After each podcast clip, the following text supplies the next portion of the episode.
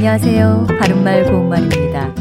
우리말 속담에 도깨비 기왓장 뒤듯이라는 말이 있습니다. 여기에 나오는 뒤듯이란 표현은 동사 뒤다와 관련된 것인데요. 뒤다는 무엇을 찾으려고 샅샅이 들추거나 해치다라는 뜻으로 뒤지다와 같은 뜻을 갖고 있습니다. 이 속담에는 두 가지 뜻이 있습니다. 먼저 집안이 망하려면 도깨비가 기왓장을 뒤져 흐트러뜨린다는 이야기에서 나온 것으로 쓸데없이 이것저것 분주하게 뒤지기만 하는 모양을 비유적으로 이르는 것이고요.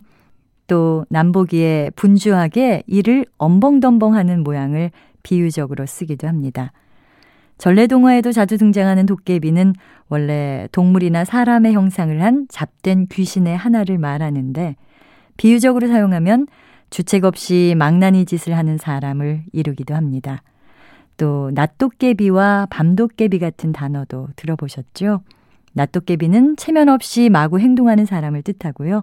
밤도깨비는 밤에 잠을 자지 않고 엉뚱한 짓을 일삼는 사람을 비유적으로 이르는 말입니다. 도깨비라는 말이 들어가는 표현으로 도깨비 감투도 있는데요. 머리에 쓰면 자기 몸이 다른 사람의 눈에 보이지 않는다고 하는 감투로 이와 관련된 설화가 있죠. 또 몹시 낡고 허름한 곳을 비유적으로 이루는 말은 도깨비 굴도 있습니다.